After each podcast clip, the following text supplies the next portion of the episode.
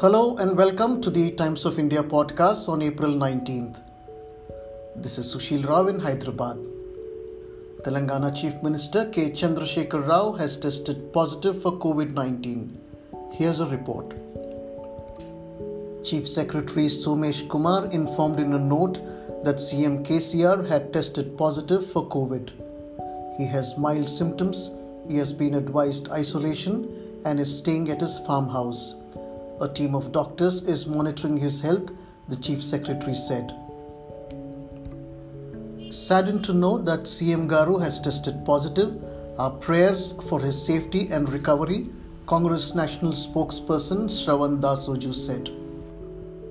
BJP Chief Spokesperson K. Krishnasagar Rao has also wished the Chief Minister a speedy recovery from COVID 19 infection. I wish he recovers and regains his health at the earliest, he said. Thanks for listening. Stay tuned to TOI Podcast for more updates.